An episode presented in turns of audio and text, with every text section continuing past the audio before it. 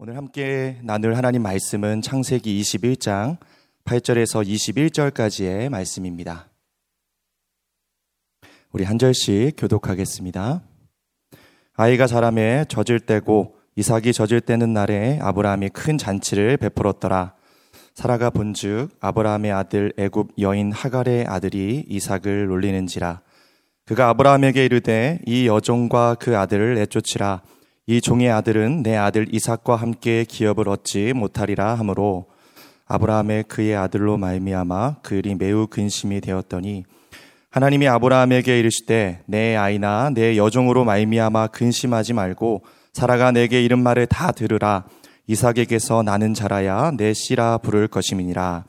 그러나 여종의 아들도 내 씨니 내가 그로 한 민족을 이루게 하리라 하신지라 아브라함이 아침에 일찍 일어나 떡과 물한 물 한 가죽 부대를 가져다가 하갈의 어깨에 메워주고 그 아이를 데리고 가게 하니 하갈이 나가서 부에세바 광야에서 방황하더니 가죽 부대의 물이 떨어진지라 그 자식을 관목덤불 아래에 두고 이르되 아이가 죽는 것을 참아 보지 못하겠다 하고 화살 한바탕 거리 떨어져 마주 앉아 바라보며 소리내어 우니 하나님이 그 어린아이의 소리를 들으셨으므로 하나님의 사자가 하늘에서부터 하갈을 불러 이르시되 하갈아 무슨 일이냐?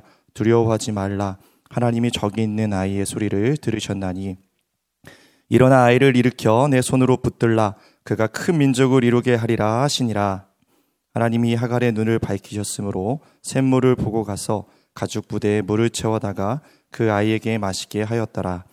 하나님이 그 아이와 함께 계심에 그가 장성하여 광야에서 거주하며 활 쏘는 자가 되었더니 함께 읽겠습니다. 그가 바란 광야에 거주할 때에 그의 어머니가 그를 위하여 애굽 땅에서 아내를 얻어 주었더라. 아멘. 어제 본문에서 살펴보았듯이 오랜 기다림 끝에 얻게 된 하나님의 약속의 아들 이삭으로 말미암아 아브라함과 그의 가정은요 큰 기쁨과 웃음이 끊이지 않았습니다. 아이도 건강하게 잘 자라 주었고 이제 어느 정도 커서 젖을 뗄 때가 되자 지금 우리가 돌잔치를 하듯이 아브라함도 이삭을 위해서 큰 잔치를 마련해 주었습니다. 모두가 아이를 축복하고 기쁨의 축제를 벌이고 있는 바로 그때 유일하게 기뻐하지 못하는 한 사람이 있었죠. 그 누구였냐면 바로 하갈과 이스마엘이었다라는 사실입니다. 이삭이 태어나기 전 모든 사랑을 독차지해 왔던 이스마엘에게는요, 갑자기 그 모든 관심이 자신이 아닌 이삭에게 쏠리게 되자 마음속에 뭔가 불편한 마음이 계속 일어납니다. 또한 이삭을 위해서 지금 마련되어 있는 잔치를 통해서 내 존재, 자신의 위치가 이 가정에서 지금 어떠한 상태인지를 다시 한번 확인하게 되면서 알 수 없는 감정을 억누르고 있었던 바로 그때였습니다. 함께 8절과 9절 말씀 읽겠습니다. 아이가 자라매 젖을 때고 이삭이 젖을 때는 날에 아브라함이 큰 잔치를 베풀었더라. 사라가 본즉 아브라함의 아들 애굽 여인 하갈의 아들이 이삭을 놀리는지라. 드디어 우려했던 사건이 터지고 맙니다. 이삭을 위한 잔칫날에 하갈의 아들 이스마엘이요. 지금 이삭을 놀렸다라고 말하고 있어요. 네, 여러분 여기서 우리가 살펴볼 것은 놀렸다라는 것이 그냥 단순히 놀렸다라는 것이 아니라 갈라디아서 4장 29절에 보면 이스마엘이 이삭을 박해하였다라고 기록되어 있어요. 그러니까 여러분 여기서 말하는 놀렸다라는 것은 희롱하고 피팍했다는 그런 의미가 된다라는 것이죠.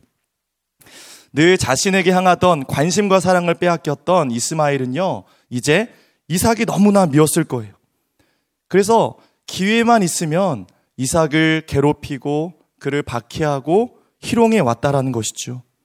그런데 지금 이 장면을 누가 보고 있어요? 바로 사라가 자신의 어린 아들이 희롱당하고 있는 그 모습을 보게 되어 드디어 감정을 폭발하고 맙니다. 10절을 읽겠습니다. 그가 아브라함에게 이르되 이 여종과 그 아들을 내쫓으라.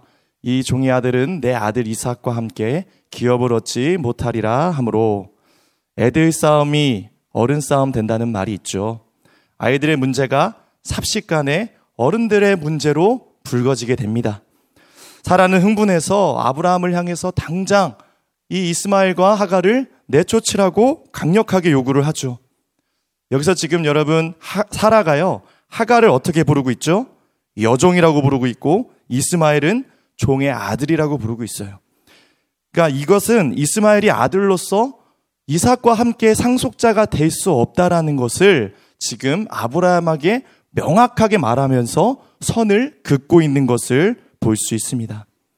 사라는요, 지금 이스마엘의 이 행동을 10대의 철없는 그런 단순한 행동으로 보고 있는 것이 아니라 이스마엘을 이대로 두면 이삭에게 나중에 엄청나게 큰 뭔가 위협이 될 것을 직감하고 있었다라는 것이죠. 그래서 여러분 이 사라의 말을 들었던 아브라함의 심정은 어떠한 심정이었을까요? 우리 11절 읽겠습니다. 아브라함이 그의 아들로 말미암아 그 일이 매우 근심이 되었더니 사라의 거센 요청 앞에서 아브라함은 지금 어찌할 바를 모르고 있어요. 그리고 특별히 그 일이 매우 근심이 되었더니라고 얘기를 하고 있죠. 지금 그래도 비록 종의 아들이었지만 자신에게 13년 동안 큰 기쁨이 되어주던 그런 아들이었어요. 이삭이 태어났지만 마음 한켠에는요, 뭔가 측은히 여기는 마음이 아브라함에게도 있었을 거예요. 그런데 지금 이 사라의 말을 듣고 그래도 이스마엘과 이삭이 잘 지낼 수 있지 않았을까 하는 그런 마음 속에 기대감이 있었는데 그 기대감이 무너져 버리고 근심이 시작되었다라는 것이죠.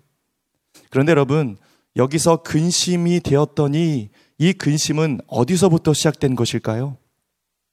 이런 갈등이 시작된 이유는 아브라함이 처음부터 하나님의 약속의 말씀을 믿지 못하고 기다리지 못하고 하나님보다 앞서 행해 인간적인 방법과 인간적인 계획을 가지고 내가 앞서 움직인 그것으로 인해서 이 근심이 왔다라는 것이죠. 만약에 아브라함이 하나님의 때를 끝까지 기다렸다면 이런 근심도 할 필요가 없었을 것입니다. 여러분, 이처럼 우리가 맞이하게 되는 갈등은요, 가만히 들여다 보면 우리가 하나님을 기다리지 못하거나 나의 인간적인 계산과 방법으로 인해서 생겨나게 된 결과일 때가 많다라는 것입니다. 순종하지 못하고 불순종하고 내가 내 논리대로 생각하고 행동할 때 결국은 그게 근심거리를 만들게 된다라는 것이죠. 아브라함처럼 이러지도 못하고 저러지도 못하고 있는 그때에 하나님께서 드디어 이 상황 속에 개입하기 시작하십니다. 우리 12절을 읽겠습니다. 하나님이 아브라함에게 이르시되 내 아이나 내 여종으로 말미암아 근심하지 말고 사라가 내게 이른 말을 다 들으라. 이삭에게서 나는 자라야 내 씨라 부를 것임이니라. 하나님은 지금 누구보다 아브라함의 근심을 잘 아셨어요. 그가 무엇으로 인해 갈등하는지, 그의 마음이 어떠한지를 그 누구보다 우리 주님이 잘 아셨다는 것, 그리고 지금 그에게 찾아와 위로하고 계신다라는 것이죠. 여러분, 오늘 이것이 우리에게 위로가 되지 않을까요? 우리는 여전히 똑같은 실수를 하고 또 근심될 만한 일들을 자꾸 하죠.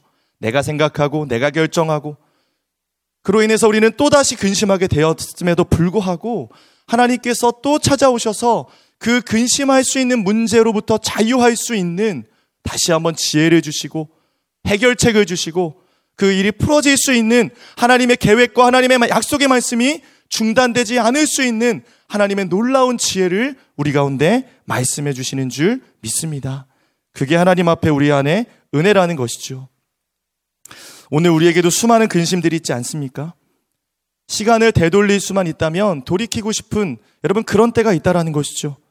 그러나 이런 근심의 무게에 눌려 있는 우리를 향해 오늘 주님이 또 친히 찾아오셔서 우리가 뭘 괴로워하고 있는지 어떤 어려움 속에 처해 있는지를 아시고 오늘 모든 무거운 짐을 근심을 내려놓고 그것으로부터 자유할 수 있는 하늘의 지혜와 힘과 능력을 우리가 오늘 주님 앞에 그 모든 무거운 짐과 근심을 내려놓을 때 하나님께서 부어주시는 줄 믿습니다.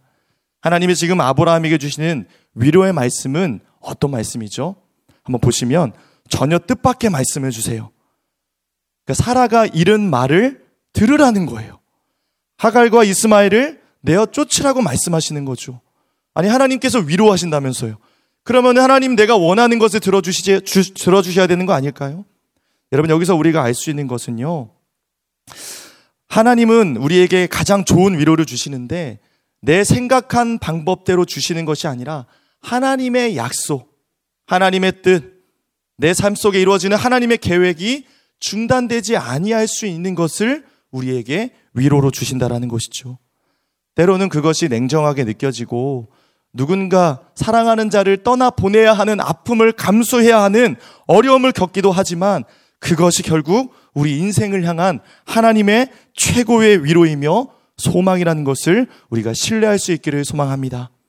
지금 이스마엘을 떠나보내지 않으면요, 앞으로 점점 더 큰 갈등이 찾아올 것이고, 이삭과 이스마엘에게 서로가 너무나 큰 상처가 되는 것을 우리 주님이 아셨기 때문에 매정해 보여도 하나님께서 이렇게 명하신 것이죠.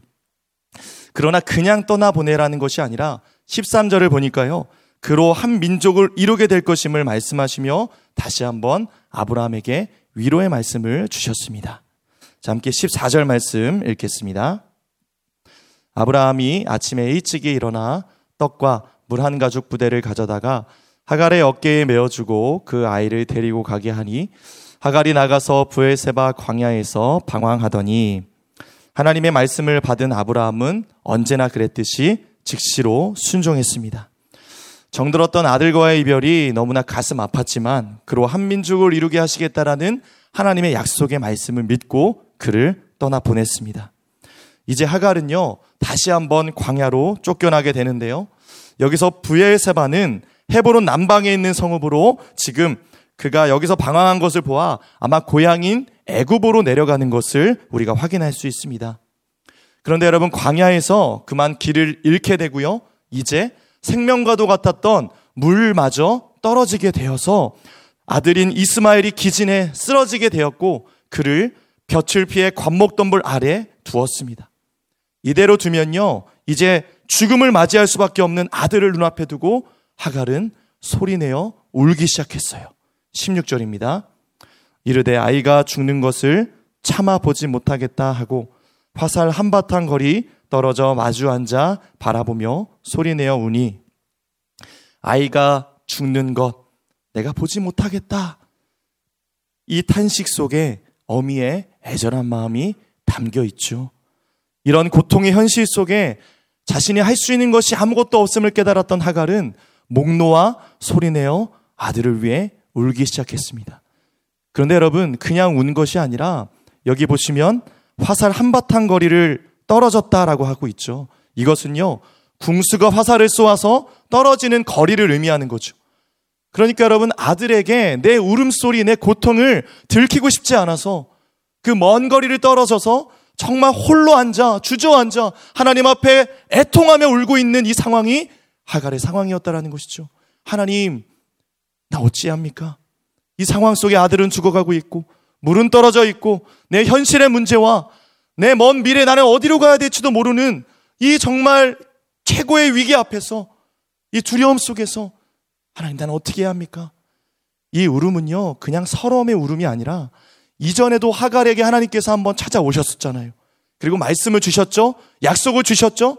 하나님 내가 그 약속을 들었는데 그 약속이 어디 있는지 알지 못해서 그 말씀이 어디 있는지를 내가 알지 못해서 하나님을 간구하며 기도하는 여러분 그런 울음이었을 것입니다. 이 절망적인 상황 속에서 역시 하나님께서는요 그들을 내버려 두지 않으셨다라는 것이죠. 17절, 18절 말씀 읽겠습니다. 하나님이 그 어린 아이의 소리를 들으셨으므로 하나님의 사자가 하늘에서부터 하가를 불러 이르시되 하가라 무슨 일이냐? 두려워하지 말라. 하나님이 저기 있는 아이의 소리를 들으셨나니 일어나 아이를 일으켜 내 손으로 붙들라. 그가 큰 민족을 이루게 하리라 하시니라. 여러분 하나님은요 아브라함과 사라의 기도만 들으시는 것이 아니라 하갈과 이스마엘의 기도도 들으시는 하나님이신 줄 믿습니다. 하나님이 하갈을 어떻게 위로하시죠? 지금 하갈이 제일 두려워하고 있던 문제 두 가지잖아요. 자신이 어디로 가야 될지를 모르는 미래에 대한 불안함.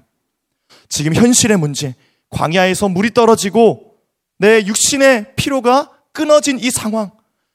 하나님께서는요, 지금 먼저 첫 번째로 그들이 앞으로 어떠한 미래를 맞이해야 될지에 대한 그 문제를 해결해 주세요. 아브라함에게 말씀해 주셨던 그 말씀을 하갈에게도 똑같이 말씀해 주시면서요. 이제 이스마엘이 큰 민족을 이룰 것이라는 말씀을 재확인해 주셨습니다. 그리고 미래의 약속뿐만이 아니라 지금 현실에 처해 있는 그들의 육신의 필요도 채워 주시는데요. 19절입니다. 하나님이 하갈의 눈을 밝히셨으므로 샘물을 보고 가서 가죽 부대에 물을 채워다가 그 아이에게 마시게 하였더라. 하나님은 물이 없어 고통스러워하는 그들의 현실의 문제도 아셨어요. 그래서 하갈의 눈을 밝혀서 물이 있는 곳으로 인도해 주셨다라는 것이죠. 여기서 중요한 것은 여러분 무엇일까요? 이미 그곳에는 물이 있었다는 것입니다. 아무리 물이 있어도 그것을 볼 수 있는 눈이 없었기 때문에 가장 큰 절망의 상황을 맞이할 수밖에 없었다는 것이죠. 여러분, 마찬가지로요. 우리의 인생 속에 광야와 같은 그 어려움이 찾아오는 바로 그때 보이지 않아도 하나님이 이미 예비하시고 준비하신 은혜의 샘물이 우리 인생 곳곳에 있는 줄 믿으시기 바랍니다. 하나님께서 우리의 영적인 눈을 열어 주실 때 보이지 않았던 그것이 보이게 될 것이에요. 영적인 목마름으로 주 앞에 엎드려 기도할 때 주님의 약속의 말씀을 신뢰함으로 붙잡고 그분께 부르짖을 때 우리의 생수의 근원이 되시는 하나님께서 우리에게 그 목마름을 채울 수 있는 은혜의 샘물이 터지게 하시는 놀라운 하나님의 은혜를 우리 가운데 부어주실 줄 믿습니다. 오늘 하나님은요, 우리가 무엇이 필요한지를 아세요. 오늘 미래가 두려워 하나님 앞에 근심하며 기도하시는 분이 계십니까? 오늘 당장 하루의 문제, 오늘 나에게 처해 있는 이 현실의 문제, 이 육신의 문제로 인해서 주님 앞에 정말 이 하갈과 같이 목 놓아 부르짖어 울고 계시는 분이 계십니까? 하나님은 우리의 필요를 아시고 이미 우리에게 그것을 채워질 수 있는 은혜의 샘물을 준비해 주시는 줄 믿습니다. 오늘 간구할 때 말씀을 통해 하나님 주신 은혜를 통해 우리가 다시 한번 미래를 바라보고 꿈꿀 수 있는 하나님의 회복을 경험하게 될 줄 믿습니다. 20절, 21절 말씀을 우리 계속 읽겠습니다. 하나님이 그 아이와 함께 계심에 그가 장성하여 광야에서 거주하며 활 쏘는 자가 되었더니 그가 바란 광야에 거주할 때에 그의 어머니가 그를 위하여 애굽 땅에서 아내를 얻어 주었더라. 이스마엘이 이제 그 이후에 어떻게 되는지를 오늘 본문은 결론과도 같이 보여주고 있습니다. 자, 성경은요, 하나님이 그와 함께 계셨다, 끝까지 버리지 않으셨다고 강조하고 있어요. 그런데 여러분, 이스마엘은 어떻게 선택하고 어떻게 행동했죠? 활 쏘는 자가 되었고요. 애굽 땅에서 아내를 얻었다. 이것은 점점 하나님의 약속과 멀어지는 이삭의 후손과는 멀어지는 삶이 되어지고 있음을 보여주고 있는 말씀인 것이죠. 오늘 본문을 좀 정리해 봤을 때요. 이스마엘과 이삭이 상징하는 것이 무엇일까요? 오늘 그것을 우리가 한번 확인하고 말씀을 정리하고자 합니다. 갈라디아서 4장 22절, 23절에서요. 바울은 이렇게 비유하고 있어요. 같이 읽겠습니다. 기록된 바 아브라함에게 두 아들이 있으니 하나는 여종에게서 하나는 자유 있는 여자에게서 낳다 하였으며 여종에게서는 육체를 따라 낳고 자유 있는 여자에게서는 약속으로 말미암았느니라. 바울은 이스마엘과 이삭의 비유를 들어서 우리 안에 있는 영적인 갈등을 설명하고 있습니다. 가만히 들여다보면 우리 안에도 이스마엘이 있고 이삭이 있다라는 것이죠. 우리 속에 끊임없이 육신으로 난 자의 모습과 영으로 난 자의 모습이 갈등을 일으키면서 싸우고 있다라는 것입니다. 이스마엘이 이삭을 희롱하고 핍박했듯이 자꾸 육의 생각이 우리를 지배하려고 하고요. 우리를 자꾸 희롱하려는 일들이 생긴다라는 것이죠. 사랑하는 여러분, 오늘 하나님께서 우리 안에 남아있는 육신의 생각들, 이스마엘을 떠나보내라 명하시는 줄 믿습니다. 아직 정이 남아 있어서 작별하지 못한 옛사람의 나의 모습과 습관을 이별하지 못하는 내 안에 남아있는 이스마엘을 우리가 오늘 이 주시는 말씀으로 정직하게 볼 수 있게 되기를 소망합니다. 이스마엘과 이삭을 함께 남겨놓았을 때, 지금 떠나보내지 않았을 때, 우리의 인생에 자꾸 갈등이 찾아오고, 상처가 자꾸 생기게 되고, 끊임없이 그것이 우리에게 또 다른 근심과 갈등을 일으킨다는 것을 기억할 수 있기를 원합니다. 오늘 하나님께서 갈등을 해결하기 위해서 주신 처방이 무엇이었죠? 떠나보내는 것이죠. 고통스러워도, 애정해도, 사랑하고 있어도 그것을 순종할 때 우리 안에 결국 하나님의 뜻이 이루어질 것이고 그 갈등이 해결될 것입니다. 우리가 오늘 함께 주님 앞에 뜨겁게 기도할 때 이렇게 기도하시지 않겠습니까? 성령님, 우리 안에 남아있는 옛사람의 모습을 떠나보게, 떠나보내게 해주시고 그 죄의 잔재들을 몰아내 주시옵소서. 더 이상 내 삶에 갈등이 없도록 온전한 평안을 누릴 수 있도록 하나님, 오늘 나에게 은혜를 주시옵소서. 이렇게 기도할 때 여러분의 삶 속에 더 이상 갈등하고 있었던 문제가 아니라 이제는 그 갈등이 변하여 기쁨이 되고 평안이 되고 하나님 주시는 은혜 안에 오늘도 우리가 다시 한번 거하게 되는 놀라운 하나님의 축복을 누릴 수 있는 여러분들의 삶이 될 수 있기를 주의 이름으로 축복합니다. 함께 기도하겠습니다. 사랑의 하나님, 여전히 우리 속에 남아있는 수많은 갈등의 요인들, 그것이 무엇인지를 오늘 볼 수 있기를 원합니다.